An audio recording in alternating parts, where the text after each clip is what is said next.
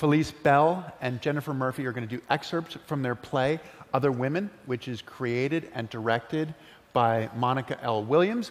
So please welcome Felice Bell and Jennifer Murphy.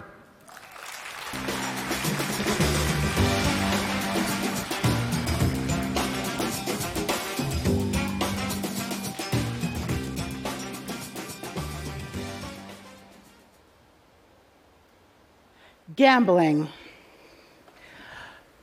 Your job with no savings and a rough sketch of the rest of your life. Withdraw money from your 401k, pay the penalty. Why wait?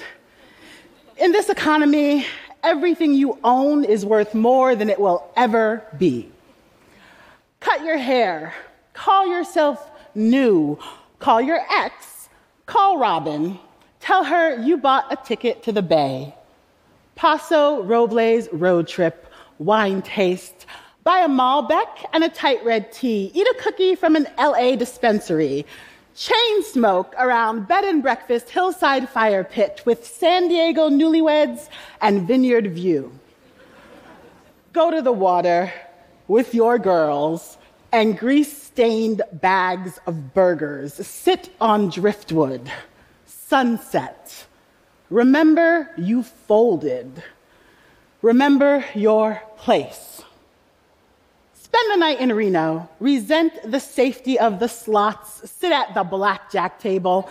Hand the dealer rent, retirement. Pray God cares enough to pony up an ace. Leaving, lunch on Lake Tahoe, they say, is deep and cold enough to preserve a body whole railroad workers, mafia, military, and possibly a monster like Loch Ness. No one can prove it. Ignore the math. Odds are a distraction. What matters is the chip count, the cards on the table, the cards in your hand. You must be willing to lose.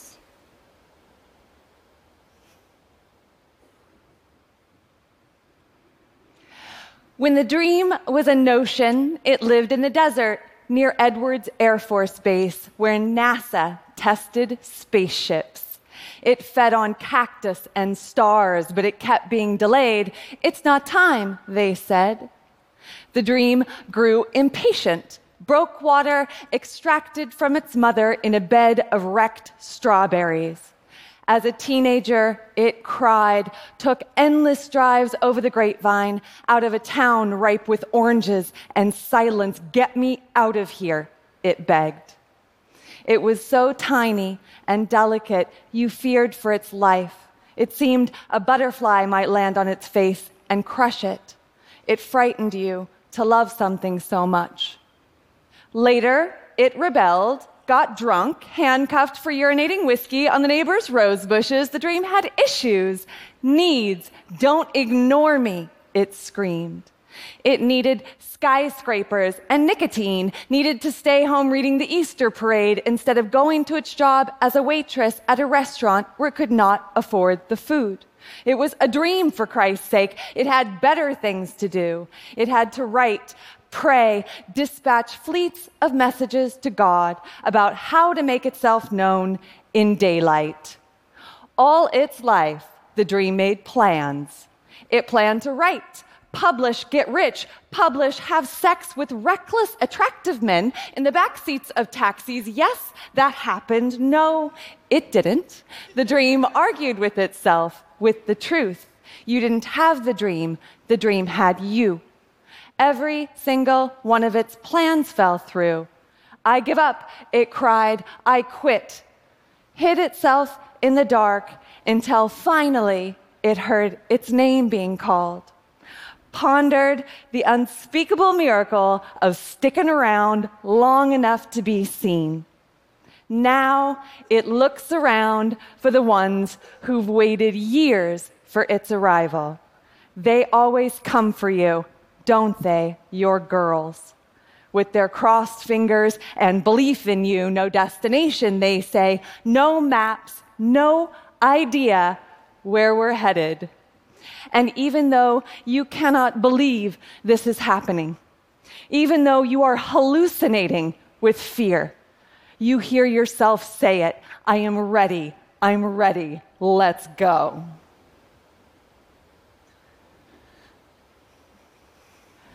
Episode 1 Everyone always wants to know how we became sisters. How'd you two meet? Like we're a married couple. I like to say we met online. We met at the Nuyorican Poets Cafe in 1999.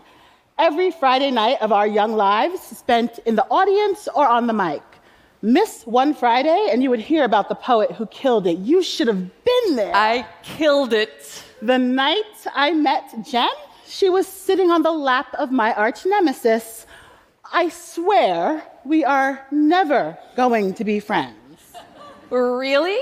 We're not going to be friends because I'm friends with someone you don't like? Absolutely, without a doubt. Misdemeanor one, menacing. I love it when women size me up and spit me out before they've ever met me, before I've said one word. The phrase dismissed before investigation comes to mind. Misdemeanor two, fraud.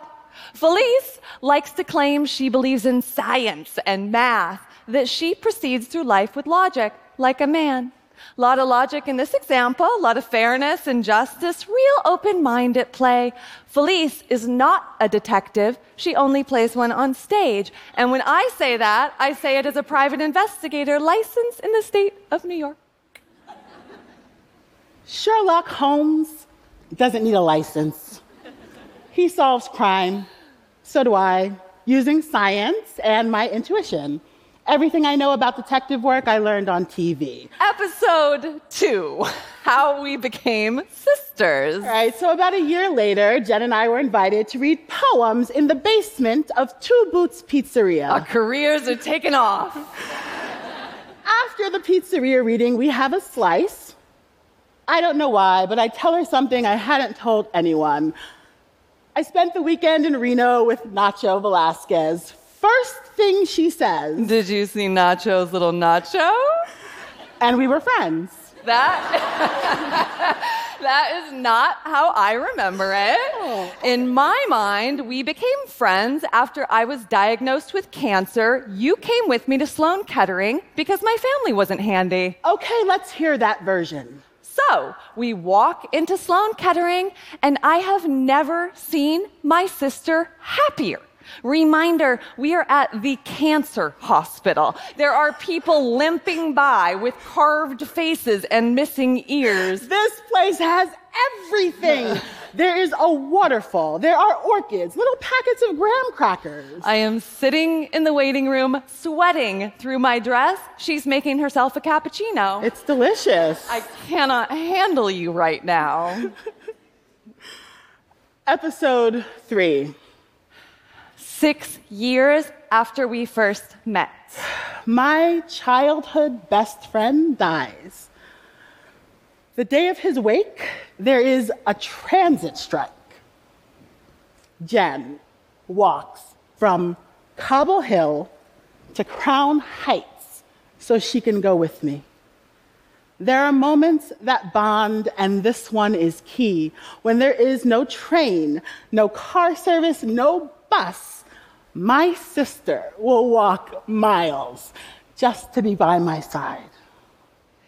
When a sister loves a sister. When she says it's time for bibimbap, she means I need to talk, I'm having a meltdown. And when she says, Did you sleep with my man, Nacho Velasquez? She means I'm having trust issues around our friendship again. You are supposed to know this. When a sister loves a sister, you are in Crown Heights and she is in Bedford Stuyvesant, or you are in Spain sipping absinthe and she is in Paris writing, or you are in your apartment, sunglassed and hoodied, creating new choreography to the Rent soundtrack. While you're home having flashbacks to 9 11, listening to the last call of your friend, a firefighter who perished in the North Tower, his last words, thank you. You find it difficult to say goodbye. When a sister loves a sister, it is five o'clock in the morning. You are asleep and she is calling. You say, Hey, sis, did someone die? You are sobbing, saying your boyfriend, the cop, got shot, and straight away her voice contains the depth and calm of a windless lake. For hours, she stays on the line and remains very quiet and very kind. Whatever you need to get through this. When she says, let's see each other this week, she means let's cancel and talk on the phone instead. When she says, this thing Tara Brach said reminded me of you, she means it reminded her of her and then you. It means she's been doing guided meditations again, is about to drop some spiritual wisdom type shit about radical acceptance, ergo. The only way to live is by accepting each minute as an unrepeatable miracle. In the 90s, you fought with the constancy of dawn. It was entertaining, a sport, a pastime. What is wrong with you tonight? What's wrong with you? I'm not the one being aggressive. I don't know what you're talking about. I'm relaxed. I'm not doing this with you right now. Your wide eyed friends would raise their hands and say, What is going on with you two? One winter, when you had no money, you mailed her flowers from Paris because she was having surgery. One spring, in your deepest heartbreak, she stood with you in the rain on Fulton Street. This isn't your dream, sis. You can leave them. One winter, one spring, two decades, two women, one dream. Your mother's names are Sheila. They quote the Bible, say, You are fearfully and wonderfully made. Say, Boy, it's good you're done with that MFA. You and your sister laugh. Thank God that pesky dream is finished. Now you can finally get back to peeling potatoes and shucking corn. When a sister loves a sister, you want her in the audience when your play premieres at the National Theater in Washington, D.C. When a sister loves a sister, she cheers and screams when an agent agrees to send out your stories. When a sister loves a sister, she celebrates your artistic, romantic, and spiritual victories. You are like young girls becoming what they always dreamed of becoming when they grew up. When a sister loves a sister, you listen to her read, thinking, As heaven to the gods is poetry to the beloved.